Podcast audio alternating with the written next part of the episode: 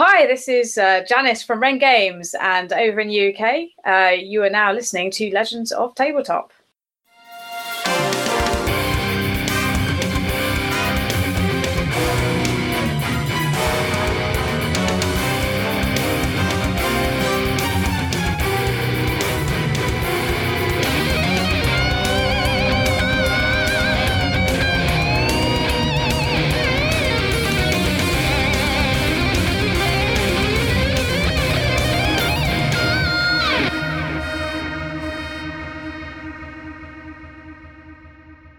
Welcome, everybody, to Legends of Tabletop. We have a special afternoon edition today with Janice, and she's over in the UK. She just finished dinner, and I like just had breakfast about an hour ago. so, welcome, everybody. Thanks for coming by and checking it out. Thank you, Janice, for coming on today. How are you doing? Thank you for having me on, and I'm doing very well. Actually, I'm recovering well from the uh, UK Games Expo last weekend. I finally, oh. actually, um, don't feel tired today. Nice. No, no con, no con crud going on, huh? Uh, no, fortunately not. But just a slight exhaustion instead. Maybe yeah, that'll be next week. Yeah, right. Yeah, that that's one of the uh, the biggest game conventions now going. Right. I just uh, saw an update on Twitter or something. They're like third biggest now. Oh, they're definitely growing, and it's uh, they're growing every year. I first went, they had like one hall. Then the second time went, they had two halls. They're now into three halls. Uh, they're growing really fast, but it it still has the feeling of a smaller con. It's still quite personal and nice. It's it's, it's a good one. I, I really like it. That's cool. You guys have Dragon Meet as well, right? That's the other big one over there. I've got Dragon Meet um, and Airecon, I guess, the two big ones. And then um, Tabletop Gaming Live started last year. So it's the Tabletop Gaming Magazine run one. So that's uh, grew quite big for the first one, um, but it's still not as big as the other ones. It's um, much newer. Cool, cool. And I'm, I'm assuming you guys were, were showing off both uh, Assembly and Sensor Ghosts while you were there? Yeah, we were uh, busy the whole weekend. We had like about a 30 minute period where we had no one at the stand over the three days. So um, I quite like that 30 minute period. It, it, means it was an, it was an exhausting time and um, we had some wonderful help this time. So, so it's only a sort of our second time um, with a stand at UK Games Expo. But yeah, we, we couldn't have done it without our helpers. It was um, amazing to the difference it made.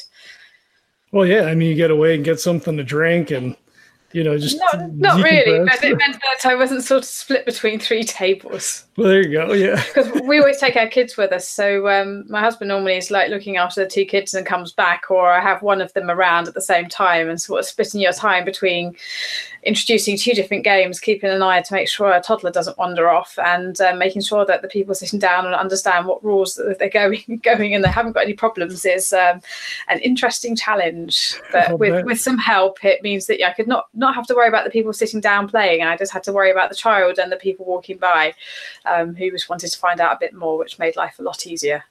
Nice. You had a lot of good feedback at the con. Oh, we had lots of great feedback. It was um, it was quite exhilarating, really, probably because we're so exhausted. This sort of adrenaline rush as people actually this time had heard of us and coming by and said, "Oh, I love your game. I've played it thirty five times and I've won once," kind of thing. it was it was like it was great. It was really really nice. Um, compared last year, we had it was like really great because everyone enjoyed it. And this year it was great because people coming back and said, I've played your game loads and I have your game. And it's like, wow, something I made, people are enjoying. Nice, very cool. Now, is Sensor Ghost sort of set in stone, or are you still kind of taking feedback when you do, uh, you know, stuff like this, uh, you know, appearances at a convention? Are you still kind of compiling feedback at all, or no? Yes, yes, I am. Um, if if something, if I find out something will make it better, it seems silly just to ignore it just because we're at this stage. Um, I don't think it'd be sort of anything major, but sort of minor tweaks here and there. If it makes it better, it makes it better, and I'm I'm all for that. Make the best game that we can. So uh, yeah, we actually um, trialed a different two-player variant. So we had a, a three-player variant that we sort of made after it went out to all the previewers. Um, it, it's not hard to get three players together for, for us, unfortunately. And um, we just having to think about it that we, we really enjoyed it. Sort of playing the three-player one, we played it a lot of times. We thought, oh, I wonder if this could actually work for the two-player version. And so we tried it at the con with several different people, and it was just so much easier to explain and so much easier to sort of grasp. It, it didn't have like the, the interesting complexity quite as much, but it was simpler. So we're actually thinking of now going down that avenue and then having the current version more as a sort of downloadable extra content as a different game mode. So yeah, I was it's it's, it's a relatively minor change all in all, but it it makes it more streamlined and that's important. Sure, sure. No, uh, both games, Assembly and and Sensor Ghost, are essentially one player, two player games, right? I mean, you, you have sort of the expansion for for three to four, but it, at its core, it's more of a two player. So yes, we design uh, what uh, the games I design. Um, I design as a one player first. Um, then sort of once I've got the core base mechanics there, Stu sits down and we go through it. He tells me what's wrong, um, and then we start developing it into a two-player game. So that's why um, a lot of people that have played Assembly say that the two-player feels so different to the one-player, and it's a different experience because it's a, it is a different experience. It went through a slightly different development process than the one-player game. So that that has, I guess, the highest level of playtesting in the one and the two. Um, then we recently introduced a three and four player version of assembly and we actually really really enjoy it. it it, adds a different layer of strategy to it as well the, the, questions you're asking for verification for anyone familiar with assembly if you're not have no idea what i'm talking about but Sorry. we'll get there. We'll get there. A, yeah, yeah. There's a great um, uh, Jared of Three Minute Board Games recently did one of assembly. Go and watch that. It takes three minutes, 20 seconds of your time, then you'll know exactly what I'm talking about. Um, and then Sensor Ghost, we did, um, again, the one to two player, but we had a bit more time to do on the three player, and it works really well. So um, we will Sensor Ghost will be up to four players, and the two, three, and four player will have pretty much the same mechanic, but it is actually really fun. It's um, very enjoyable and it it's forced to be cooperative. It's not like you can just sit there and play the game on your own and just do what you're doing. You you we try to force you to actually engage and do stuff and have an impact on the other players by what you do on your turn will have a direct impact on how what someone can do on their turn. Okay, cool. Well, so you guys are fully funded because we're we're kind of hitting you sort of you know kind of the middle of the uh, the Kickstarter here. So c- congrats on that. That's awesome. No, it's, it's fantastic. So um, on Assembly, it took us uh, 10 days to fund, and this time it took us five days um, with a higher goal, which is, yeah, it's, it's brilliant. We were over the moon to sort of get back home from the UK Games Expo on Sunday and sort of looked at their phones. It's like, wow, we're funded. And it's like we just sent an email out quickly saying, yay, we're funded, but we're exhausted. We're really sorry. We'll we'll, we'll send something out more exciting in a couple of days. We're, we're just too exhausted at the moment. yeah, because you basically have a, a, two-hour period at the end of the expo to to pack everything up and go, and um, kids aren't allowed in the hall. And I did uh, break down on my own, and then the three-hour drive home. So yeah, it was exhausting. I'll bet. Yeah. Wow. Uh, well, I mean that that's I mean that's great, and and it's not just so we're not looking at just a, a Kickstarter for Sensor Ghost, but also for Assembly, and then two expansions for Assembly as well. So so what was sort of the thought behind like, hey, let's just kind of get everything going together? Is it just easier um, uh, logistically to kind of offer everything all at the same time? So it is a Kickstarter technically is for Sensor Ghost and a assembly double expansion that will come in a single pack. But for anyone that hasn't already got assembly, then obviously you can pick that up as well. Um, the thinking behind it was, oh my god, I really don't want to run two Kickstarters in one year. That's fair. yeah, and I thought it probably it's the same audience. It, it may or may not, for better or worse. Um, it's it's a lot of the things we do is, is about fitting around life and about it, it working for us. So last time we launched the Kickstarter campaign, not because we had all the right numbers of people and followers and everything else, but it was the right time for us and we could put the best in it at that time. And it's the same here, running two campaigns with two young children and working it's just too much. And I think it also is it's just there's too many going out there. So I'd much rather people just pick and choose what they want from this campaign. And then you've also got the advantage of it all being done together in the same factory at the same time. It should all be hopefully ready for Essen as well. Um, it just it just made a lot more sense. It's more efficient um, to get it all done together. As it yeah, it, it just made life a lot easier. Sure. Exactly. And um, I'm all for making life a lot easier. And right. it we also sort of we actually ran things um, around saying would you prefer two separate campaigns sort of split apart or one together? And i said we'd much rather one comp- one together. And i think a main driver for backers was shipping. Yeah. because actually shipping is a considerable cost against the game. And the games are actually well at least our games are pretty light. And so putting two together is actually not really going to increase shipping very much because it's still probably going to be like three quarters of a kilo, 0.7 kilos or something. I, I, have no idea what that is in pounds. Sorry, but uh, yeah, it's, it's, it's, it's, a really light package. So just having two of them is is not going to be much, but it's that initial bit that's what costs money. So um, yeah, we we ran some numbers, we thought about it, and um, it worked out. I think best just to do it all together, and it it felt really worrying to do it because you have a higher goal. And then there's also, well, what if everyone wants one and not the other one, and that sort of thing. But we seem to have a relatively even split between the two. So um, yeah, it's, it's going all right, and I think we made the right call. And uh, if we haven't, well, we'll live with it. Right. well, I think you guys are okay. You're already funded, so you're you're doing something right. now, you guys manufacture in Germany, right? Yeah, we do. Um, I I decided that uh, it was a lot easier to manufacture in Germany. There's in the same time zone, and I got a lot of Chinese quotes. They was often slow to respond. They had all little extra bits and pieces hidden down at the bottom in the footnotes of the quote, um, which didn't actually then necessarily make them that much cheaper. And then you've got all the sort of the product testing and everything else with the German factory that it comes with a certain degree of that already. And so there's just all these different sort of guarantees. It's faster, a lot faster. Um, so we developed, we what, finished our first campaign in uh, end of June last year, and it, the first backers got it in late November of the same year. Nice. Um, and that was with about a between four and six week delay of me getting the files in because was in the car accident. Oh. So it was like a amazingly fast turnaround, really. And I think the last backers got it in the February just due to we had like a, a massive stock loss. Two pallets of our stuff went missing. So um, wow. Yeah, yeah. so there was a slight delay in the last ones that if they whoever hadn't got their stuff sent out before the stock went missing, um, uh, yeah, there was a bit of delay until it got found again. Sure. But yeah, we still got it delivered in what? Uh, yeah, well under a year. Oh, nice. And the, I guess you guys have stricter like safety standards, like board game testing and all that kind of stuff. So I, I guess doing that in Germany then sort of kind of keeps you on the same field then, or the um, the uh, sort of the uh, requirements and stuff similar across uh, the U, not just the UK but uh, the, the European Union then.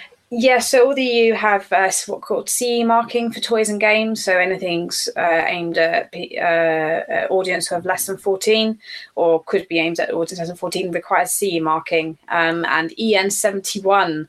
And um, the factories uh, in Europe mostly have each set of components that they produce. They generally have um, a standard set. So rather than I design the box and they go and create a tool, they have a catalogue of boxes and they have all the tools and I pick the one I want. They have the inks and everything tested to EN71 on a regular basis on a batch level. So I know that I've got the certainty that what I'm getting is meeting EN71 because they're doing all the internal checks already.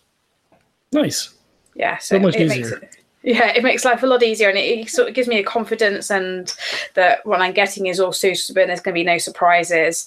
Um, and it just it lowers risk. I mean, i'm a project manager in my background and if i can lower risk i mean it it costs a little bit more but i think ultimately on a small box game like this where it's i think uh, assembly is like 190 grams and i think we're predicting that sensor ghost will be about 300 grams the shipping from china as it's the initial again it's that initial bed is quite expensive but I just need a lorry from Germany now and that's so much cheaper. It's like a tenth of the cost that bit and and a small manufacturer run that's a significant part of the cost Sorry, I get all, I'm getting all project managing here. no, no, that's that's fine. I, am I'm, I'm interested in it because it's it's the kind of stuff that you don't really think about when you know you see something on Kickstarter and you're like, oh, that looks cool, I want to buy it, and they're like, oh, yeah. shipping is this and that, and people complain, but like you know to kind of sort of get some of this inside baseball and like you know why decisions are made and how things are shipped and all yeah. that stuff. I, I you know as as someone who plays games is interesting. Yeah, yeah, and it's just like we get everything shipped to the UK, and then we ship from the UK to worldwide because it's cheaper than sending a pallet to the US. I mean, I was looking at like the USPS postal rates and stuff, and it's only like an extra couple of pounds more to ship from the UK than it is from within the US. And it's like, oh, well, hmm. what's the point? It just ship it from the UK because then you don't have the cost of sending a pallet as well of stuff and then paying for someone else to unload the pallet and prepare it all and have two different suppliers. It just, if it was like two times, it would make a difference, but it's like maybe a 20% cost difference on the raw postage, excluding all the other costs around it. Right. But, yeah. So okay. yeah, yeah. There you go. Sorry, more project management stuff. well, I guess a nice thing too with the instability now with you know trade wars and other nonsense going on over here. I guess then that none of that stuff affects you guys with with you know current Kickstarters going on. Uh, you know, oh, we're we friends have, with the guys over at Thing Twelve. Instead. Well, you, you do have that then, yeah. Um, yeah, so I've got all the sort of the complications about that. What happens? Um, my my biggest thing at the moment is like if we exit the customs union, and I've just paid a load of VAT on stuff that I haven't delivered, and then I send it from the UK to the EU, they're going to get charged VAT again. Yeah, it probably won't happen like that because no one's going to be that organised and happen immediately. But there's all sorts of strange things that could happen. But as we imagine by factory in Germany, it's just get a fulfillment centre in Germany and ship the rest back to the UK that aren't going there. So um, because we're because we're making in Germany, it means that it's a really simple plan B. Yeah, yeah, yeah. And, and uh, you know, to, not to completely derail, but how is all that stuff going on right now? Like, I, I only catch bits and pieces of it. Um, what, and, Brexit? And, yeah, I, I see quite a bit of it on, on Twitter because we've got you know followers. If I could bash my head against a wall, I would. Oh, it's, it's it's it's awful. It's disappointing. Um, yeah, it's just. Uh, Is it still up like, in the air? It's no, it's just sort of the politics all around it, and uh, I'm sure we'll be a laughing stock in a year's time, if not sooner. Um, yeah, so we just had like European elections, and like if you look at the Brexit Party's logo, they literally have Brexit and an arrow, so that right next to the voting box, it was an arrow with Brexit next to it, and then the and party tiny. It was like really, really clever graphic design, amazingly clever graphic design, um, but it just meant that yeah, it was it's, it's just awful. But at least like this time round, I actually got to vote for the party that I wanted to always vote for, and my vote counted. It's just like because we because mostly it's first past the post here, and um, and I get all political, aren't I? and uh, yeah, the, the EU uh, the EU um, MEP election is um, uh, sort of like more of a proportional rep- representation. So it actually meant like your vote felt more like it counted because there's much more variety of the MEPs getting seats. Okay, good. But no, well, yeah, good. no, yeah. I, I just want to bury my head in the sand for the Brexit and hope for it will blow over and some common sense will materialise at some point. Fingers That's my hope. Right? I don't think it will happen. Not with um, the new party leader. Who will be a, yeah an unelected prime minister again. Hmm. Fantastic. yeah, yes. I, just, I prefer putting my head in the sand right now. Yeah, yeah. It's too depressing. But that's what it's like here too. yeah. It's just easier to turn the TV off and just kind of like, eh. Yeah, if we only we could put, put, get all the politicians together, put them on a rocket, and shoot them into outer space, and um, yeah, infect them with a deadly virus, and none of them survive. That would be much better. the computer succeeds, perhaps of assembly. Well, you know the crazy thing, like, all right, so we don't do politics on the show very much, but uh, you know the the crazy thing is, you know, be, because of the way media works and social media works and stuff, you know, they focus on on the two extremes of of either party or parties or whatever you have going on. But you know, if you take people that disagree on on whatever topics. You could set 95% of people down together and be like oh i don't like this and i don't like that. But just sit and have a conversation. You could come up with real solutions. And they just you know they don't want that. Ah, it's just it's crazy. It's so frustrating. Yeah i know. It's, it's it is really frustrating. But unfortunately uh, those extreme views are what gets media attention and it's what makes it interesting and it's all becoming more of a theatre rather than common sense and uh, also maybe also a bit of an ego trip and and about career rather than about what's best for the country. And that's yeah. more of why wanting to put the head in the sand is that it's the people and the way they're going about the politics rather than actually having a common sense approach. And yep. Yeah, that would be so much better. It would be a refreshing breath of fresh air if someone came and had like a common sense approach to it all and looked at what could be done and ha- ha- did a proper analytical, didn't lie. Ugh, I'm dreaming. That's most yeah, of it, right? I'm just totally dreaming. But no, it's um I've uh, yeah, I, I, was really motivated and interested in politics a number of years ago, and it's just been going downhill to the point that it just it's just depressing to listen to, just in what's going on. But uh, yeah, we've got to live with what what happens and um, do what you can in the meantime. Yep. Right. So so Sensor Ghosts, huh? yeah. Politics to Sensor Ghosts. Um, so so the interesting uh, the games are are both games are really interesting. Um, you know, you have this sort of you know crazy puzzle based things that are shifting and you're and you're selecting and shifting. So so why don't you kind of give us a rundown on both of the games so people know what what they're looking at when they when they hit the kickstarter and they go and they order Sensor Ghosts? So um, assembly is really hard to describe, but someone described it as like a Rubik's cube in board game form, and I think that's probably the closest description I've got. Is Essentially, you've got in the games we have like sort of a really simple premise, and then which makes it sound really boring, but then we put lots of theme and sort of strategy things on top. So in assembly, you're literally getting the right token on the right card, but we were going to make your life difficult. It's not going to be easy. So there you go. That's my my like 10 second pitch for assembly. Um, and it has a, an interesting circular layout as well, which is always seems to catch attention. Um, and the outline is basically you've got to build a spaceship to escape. And so the, the tokens are your basically your parts your spaceship or your remodules, and the cards your requirements because uh, I'm a project manager and you need requirements. And uh, your, that's what your ship's going to look like, and you've got to somehow get it on there. But um, it, it's like everything moves or nothing moves, and you're limited by how much time you have. And obviously, your requirements change in the middle of the game several times. And Sensor Ghosts slightly easier to describe. It's um, it's a grid, uh, which sounds really dull, and it's you've got to go from A to B. You've literally just got to get from A to B. But that's that's that's the, the dull bit. The, the interesting bit is if you think about space.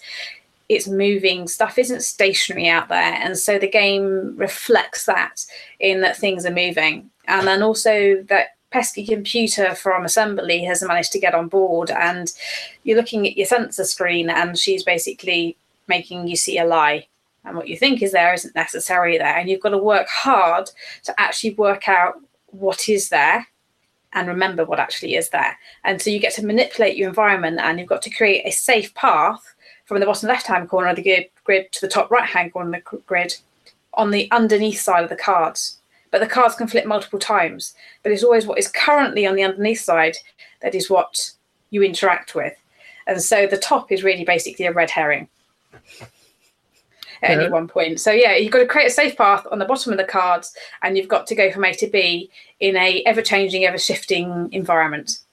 And um, we have got some insta death in there that some people like and some don't, but we're having easy mode, which means that you don't have to have insta death in there if you don't want to. So we do like to have lots of scaling, lots of variety, lots of different things that you can do rather than it just being this is the game and you just play it this way all the time. He's like, this is the game. If you want to make it easy, do this. If you want to make it harder, do that. If you want some extra strategy, do this. And we do all these little bits and pieces just to try and make it have that longevity as well. And so you don't get bored of it. Right. And, and it's the, that shifting. So you have a couple of memory cubes as well. So if you have horrible memory like I do, you can kind of tag you know certain tiles to be like okay the backside so, of this so one is terrible. Yeah, it's like interesting that the the cards they have a, I call them a back and a front um because they are back and a front in setup and then after that it's a top and a bottom really.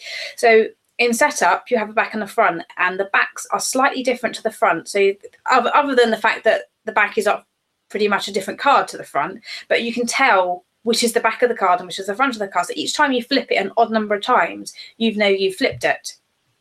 And so there's a real strategy about what you flip.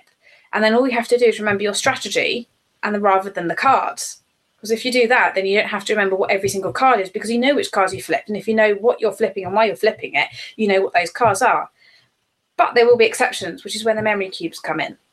So those exceptions of your memory card cubes, at least in my book, that's my suggestion is that those are your exceptions or the really bad ones that you really don't want to go there. You get three of them and they are single use in standard difficulty and just three at any one time in sort of easy mode. Um, but yeah, so they're, they're, they're there just to help with the exceptions to absolutely minimize the amount of memory and you very much chunk up the in the grid as well. You're probably only looking at two rows ahead three rows ahead at any time and only a certain few cards. Whoops there goes screen together you're only looking at a, a, few cards. So you're at any one time i'd say you're not really interested in much more than two to four cards and so in a four-player game, that's one card each. In a two-player game, player game, that's two cards each. In a one-player game, where you're probably going to chunk up a little bit slower, but you get a few extra cards to cater for that. So you're probably looking at maybe two to three cards, which hopefully shouldn't tax you too much, but just enough to make it interesting. Cool. Um, had you guys planned on a follow-up to it? Like you know, usually, you know, like something on the assembly will come out and then it'll be like, okay, cool, this was good. And, you know, we'll do some expansions and we'll kind of like, you know, play around in that universe a little bit more. But you like a whole new game as a follow up as opposed to just an expansion. Was that the plan all along or did just kind of like, you know, come up organically after the after the first Kickstarter? Yeah, it, it came organically, really. So a couple of the backers said, uh, "Are you going to do a sequel to Assembly?" And we said, "Well, that'd be that'd be quite fun. That gives us a nice sort of concept and confines to design a game within." And um, given that it's just they're sort of less than thirty minutes, they're not a huge burden either in terms of both design, playtesting, and just generally playing afterwards. So um, yeah, we just thought that was like a really good challenge. That set the boundaries, and it was something that was fun to do. Um, but I also had a few ideas for an expansion for Assembly as well. But they're they're quite simple and small, small in terms of, I guess, the physical form of it, even if they changed the game quite considerably. Um, but yeah, it, it came up. They both came out, and we didn't really want to ditch either of them, so we just thought, let's do them both together then. Nice. why, why, throw why throw a perfectly good idea in the bin or just delay it just for the sake of delaying it?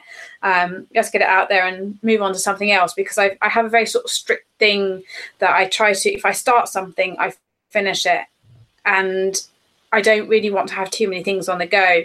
And so either it's parked and it's not being worked on, or it's being worked on and oh, I'll have like sort of like one small sort of expansion thing and one game I think is more than enough. Otherwise, you just end up not finishing anything. That that's me. yeah, no, I used to be like that, and then I just basically I got my prototypes and I chose which ones to go forward with, and I parked all the rest, and they're in a drawer, waiting for attention, and I want to get onto them, but I'm not letting myself because it, it, it's just can't. It's just a it's just a time sink you have to I have to focus. Yeah, yeah, yeah. Yeah, it's, it's too easy to get distracted with a hundred other things. yeah, exactly. And it's fun as well. Those hundred other things, much more fun than what you're currently doing. Right. But yeah, no, I've, I've, I've wrapped them all up, and um, yeah, I've, I've actively stopping myself working on them. All right, and and the art is really cool. It's it's vibrant, right? And it, and it does kind of give you like a sense of claustrophobia, like you're sort of looking at like a space I don't know, you call it a space porthole, I guess, where yeah. you can see like bits and pieces of things sort of like coming through like the sensor. That's a really neat uh, aesthetic. Yeah, so I wanted to, uh, to be, uh, I mean, both the, the artwork and assembly is relatively distinctive. It doesn't sort of follow the path of um, most board games, and we wanted the same for Sensor Ghosts. Um, and came across this artwork and uh, absolutely loved it, and always always also wanted a bit more of a Tron theme kind of feel to it as well, which is where the the, the vibrant colours and the lines and that side of it comes from. It's sort of a, a mixture between ink and Tron. I guess is hmm. the way to describe the artwork. And it, it seems to work surprisingly well. And given that it's all about having dodgy sensors, having something that isn't completely distinctive as in what it physically what it is being completely clear, but it being distinctive from all the other cards and you can see what it is, is yeah, it fits very them- well thematically and um, quite pleased at how well it's turned out. Now, are those co- are the colors in the game colorblind friendly, or do you have like little indicators, marks on the cards for people who so may? They should be colorblind friendly, but either way, we have we have icons as well. Um, nice. just to make absolutely sure. So we have found that the sort of the backs and fronts are not quite distinctive enough for colorblind at the moment, and we'll be putting through the color, colorblind filters again before going out. So there'll probably be some more tweaks to the colors, um, and just probably make them a bit more vibrant than they currently are, and increase contrast and little things like that. But um, yeah, they will be colorblind friendly, and if uh, all go all fails, there will be icons too. So yeah, we'll cover all everything because some people might just not be able to see it properly, but it is sort of partially sighted. And then at least if you've got the icon and they can see the icon, they can make that out, then they should be sorted. Cool, very cool.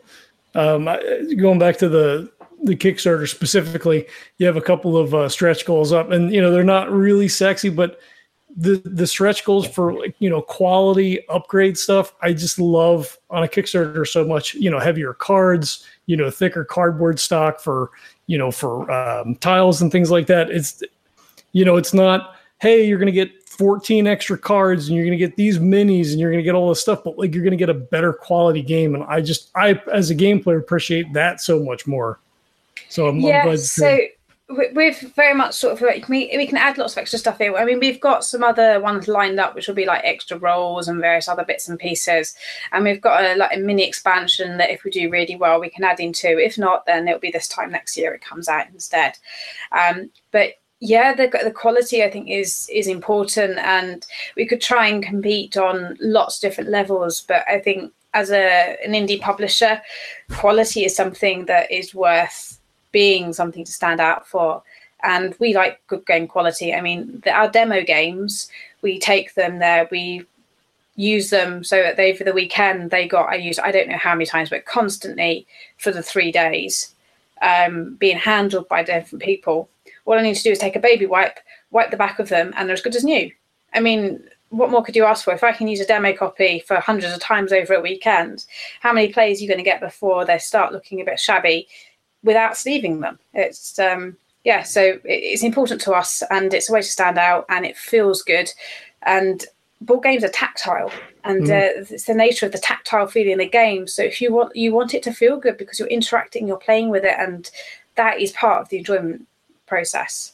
Oh, but yeah, so yeah, so yeah, you're right. They're, they're not super sexy goals, but they're they're realistic. They make the game better for everyone, and um, doing exclusives is just ridiculously sort of expensive that it would just add so much to the campaign and complexity to the campaign that it's just in my book not really worth it. But again, it's like if everyone gets it or no one gets it really.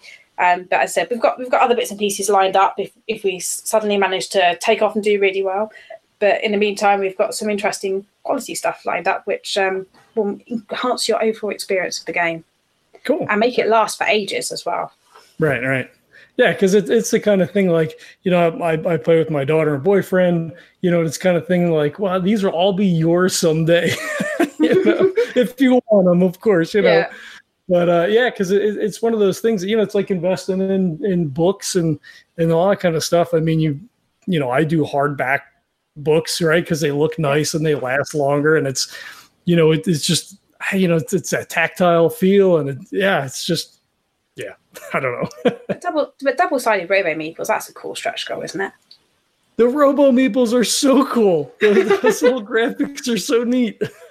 so yeah, I, I, I, have to sort of make sure they're absolutely perfect for the print and get the lines more the right. But they're, they're sort of like a draft design. But um, yeah, the the sort of the second stretch goal is actually making them double sided rather than single sided. And there's a, a slight secret if we go double sided, we switch from ink printing to debossed, so where they actually impression into the wood. And that actually means that we can probably speed up delivery by about a month as well. Oh, so wow. that actually is like a major, major stretch goal. It's not only double sided, it's also an improvement in the quality of the meeple, and it also potentially increases delivery time, uh, reduces delivery time. So um, that's actually quite big. I really, I really want to get to that one because I, I want my little double-sided Robo Meeples. that is very cool. Uh, so, how much of your project manage project management experience plays into the the game side of things? Into the game or the game the manufacturer? Well, I guess yeah. I mean, overall, right? So not so much in the gameplay, I guess, but um, in dealing with Kickstarter and, and all that kind of stuff.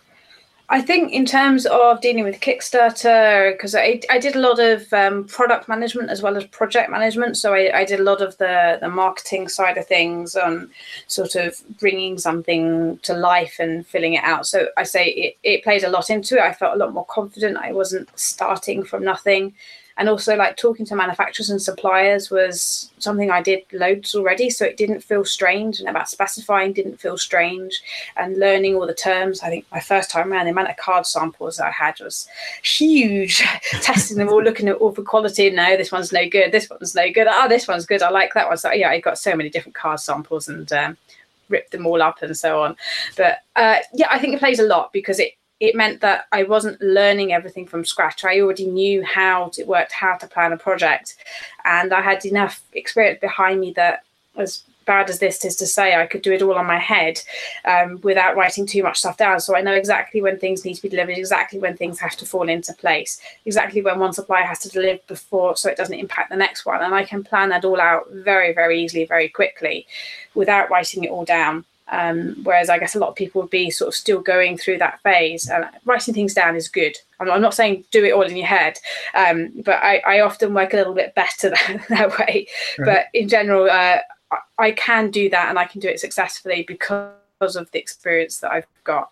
Um, so yeah, so like on assembly, we worked. I think I worked. How many how suppliers did I work with? It was probably four or five different suppliers I worked with on assembly because we had lots of different pieces going together. I think it was at least five actually, and got everything in together, all right uh, at the right time, sorted and up at the fulfillment centre, which enabled us to deliver for end of November. As I said, it was more the personal life that got in the way than sort of the professional side of things.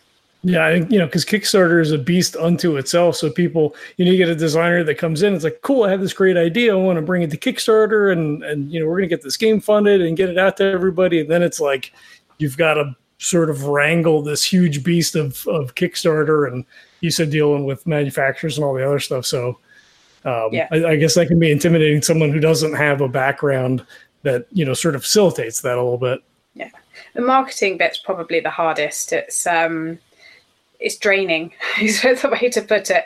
Uh, I, I, I enjoyed it to a certain point but it is definitely the thing i find most draining and most tiring um, and it's like this time round, it's it's been a lot lot harder than last time. Sort of uh, doing sort of being on the social media all the time and that side of things. I, I, mean, working three days a week and having two children that are both running around this time and not napping as much as I would like, um, it makes a huge difference as well. But uh, yeah, it, that side of things is the side that I think I struggle with most because I, I would much rather just sit in my bedroom and hide behind a computer.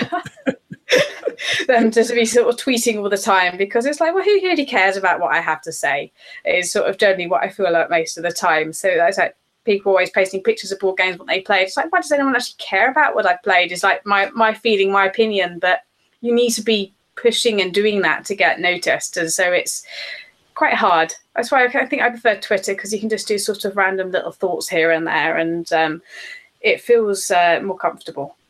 Right, and and and it is important, right, as a female designer to have your voice out there and and have your experiences and and be visible, right? Because there's you know sections of the community or whatever where you know I guess that's a bad thing. I don't like, I don't understand it, but you know. It, you know there is that element i guess that that you do have so it, it is definitely important for you to be out there and and be visible and active for sure yeah, it's definitely, and also just a sort of saying that anyone can do this. It's it doesn't shouldn't matter what your background is, what your gender is, what your beliefs are, or anything. It, sh- it shouldn't matter. It should be really about your ability to do it and do the job that matters. And if someone's being held back because they don't feel that they fit in, it should really be about is their design good enough, not about whether they fit in or not.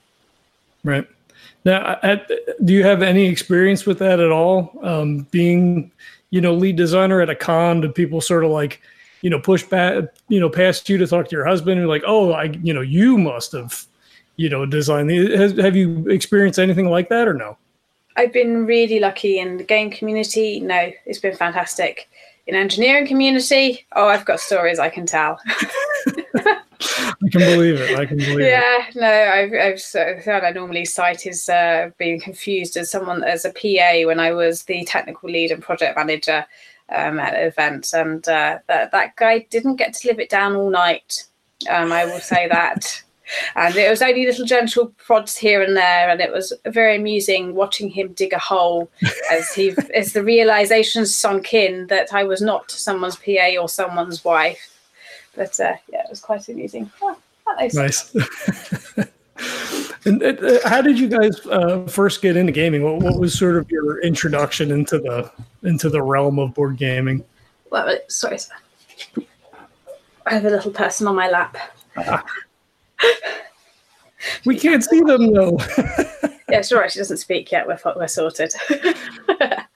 Uh, so in terms of gaming, um, I had lots of talking about it at work, people talking about it in engineering. You get lots of geeks there and stuff. So uh, I've been hearing about it and came home and said to my husband, "What's all this about um, board games?" And he said, "Lucky you said that. There's one arriving tomorrow." So um, he, I, am not quite sure where he'd heard about it, but he's like always was on the internet and stuff. And uh, and and li- listening and looking at things. So um, yeah, it's just uh, happens happy starts that it, we both it happened at the same time for both of us. Okay, that's cool. And and and what was uh, what was the first game that sort of got you guys involved? Uh, first, Does anything stand out? The first game, oops, the first game was um, Pandemic.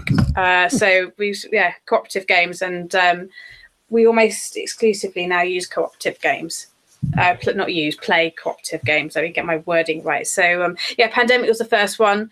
Um, absolutely loved it. Uh, that was like the next three, four months of our life, um, and getting every pandemic expansion we could. And then we sort of slowly progressed on to Flashpoint, and um, we did played a bit Dominion, which stayed into our collection for a while, but then sort of shifted out again. Um, but yeah, we, we, we realised that cooperative games were what we liked. I think one another early one was Dungeon Petz, which we still really like and is a bit of inspiration for our games in terms of having story, not just theme. Um, is probably the way to the way to put it. Um, and really, really loved all the the sort of the rich environment that it's designed in. That even though we rarely play it now, it's still one that I'm very fond of.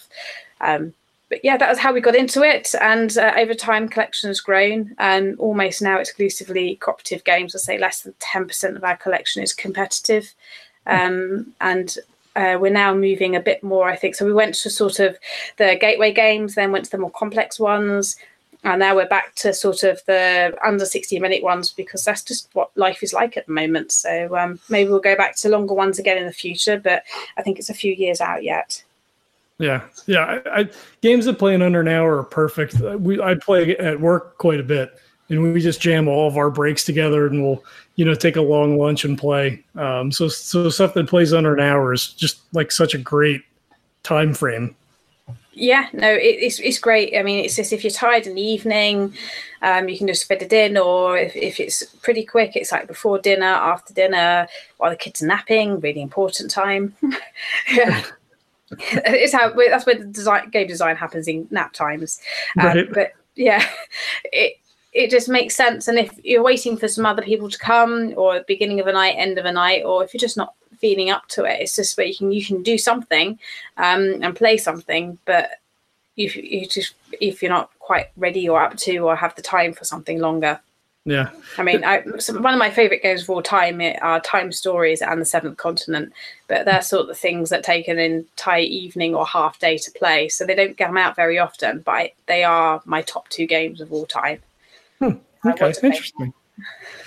How is it? I mean, do you do you guys just not? Um, is the aesthetic of a competitive game not really something that you're into? Like, I, I find it interesting that you do uh, almost hundred percent co-op because I'm just such the opposite. I, am too competitive, you see. Yeah. Oh, okay.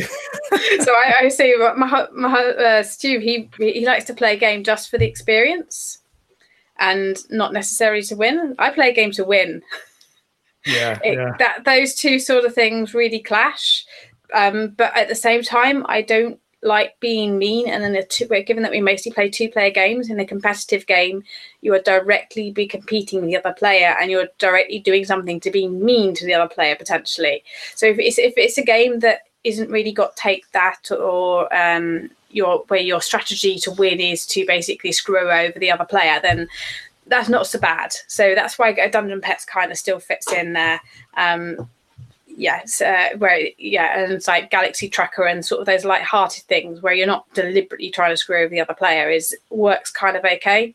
But again, it works okay at three players. I don't mind doing competitive. So we started playing Azul more recently, and that works quite nicely at three three players and uh, above because if you're just looking after your own interests rather than directly trying to screw over the other players, then it's kind of like, oh well, look look what I've been left with. What on earth have you done? It's more of a laugh. Um, but yes, we do enjoy the odd competitive one, but definitely higher play counts. Um, and we don't generally have higher player counts, so we go cooperatives as two players, and um, we really enjoy that experience of shared experience of trying to solve a problem together and succeeding or failing miserably. Hmm, that, that's so interesting. I don't know that it would scratch the itch for me. I do hardly zero co- uh, co-op gaming. and, and, we do a lot of two-player. You know, play with a guy at work. I play with my mm-hmm. brother, and play with my daughter. We do a lot of two-player stuff, and it is a lot of take that sort of you know abstract strategy kind of stuff, and so good. I guess it's for some and not for others, but for, for us, yeah. it, we find that it's a shared experience of working together is um, more more of a, a, our camp. Yeah, no, for sure, for sure. Yeah, I mean, all, all kinds of games for all kinds of people. Indeed, yeah, and cooperative games are quite interesting. It's uh, so it's it's quite an assembly. It's like you are directly impacting what happens to the other player to actually make their turn harder and stuff by the actions you do on your turn.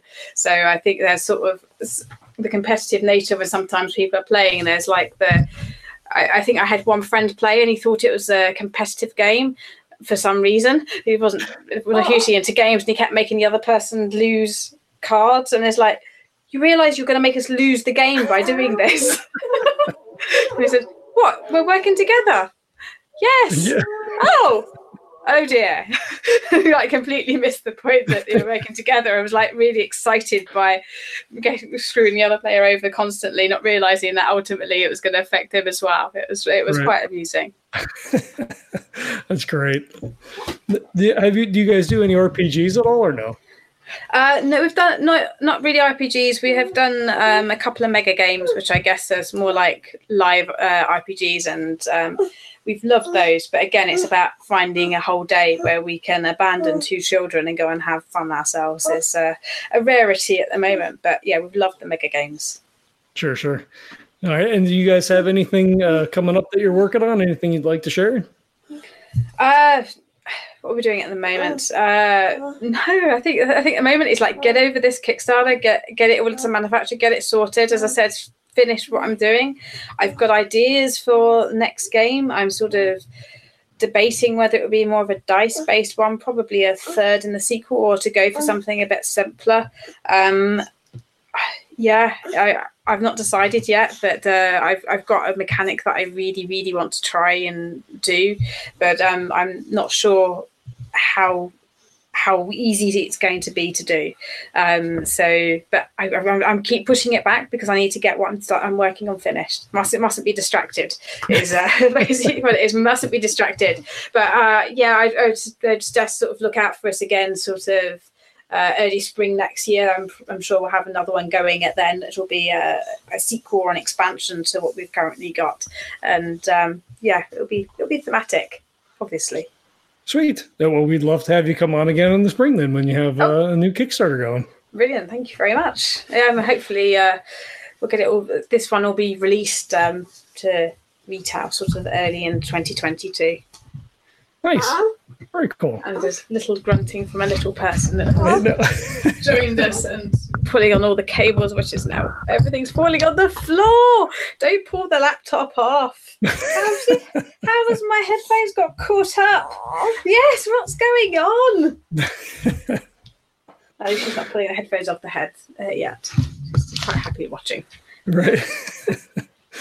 All right. Well, we, we want to encourage everybody to check out Sensor Ghosts on Kickstarter. Uh, there's about 20 days left as of this live recording.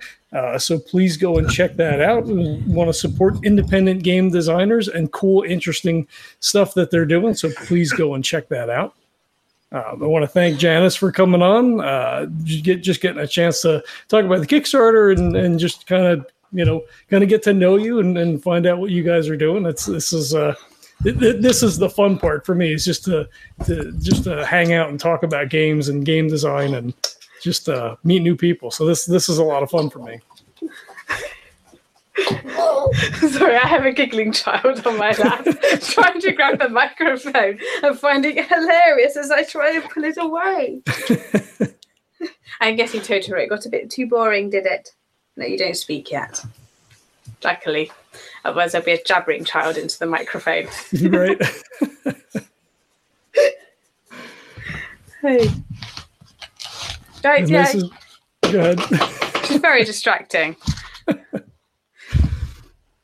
I had a cat on my lap for a few minutes, but he's not nearly as distracting. no, I just want some stroking rather than trying to steal the microphone and uh, everything else. Right. Right. Ah, so yeah, I guess is it worth mentioning social media and where to find me? Yes, there are some links in the show note, but uh, go ahead and, and throw out whatever uh, links and, and things, bits and bobs you want to throw out.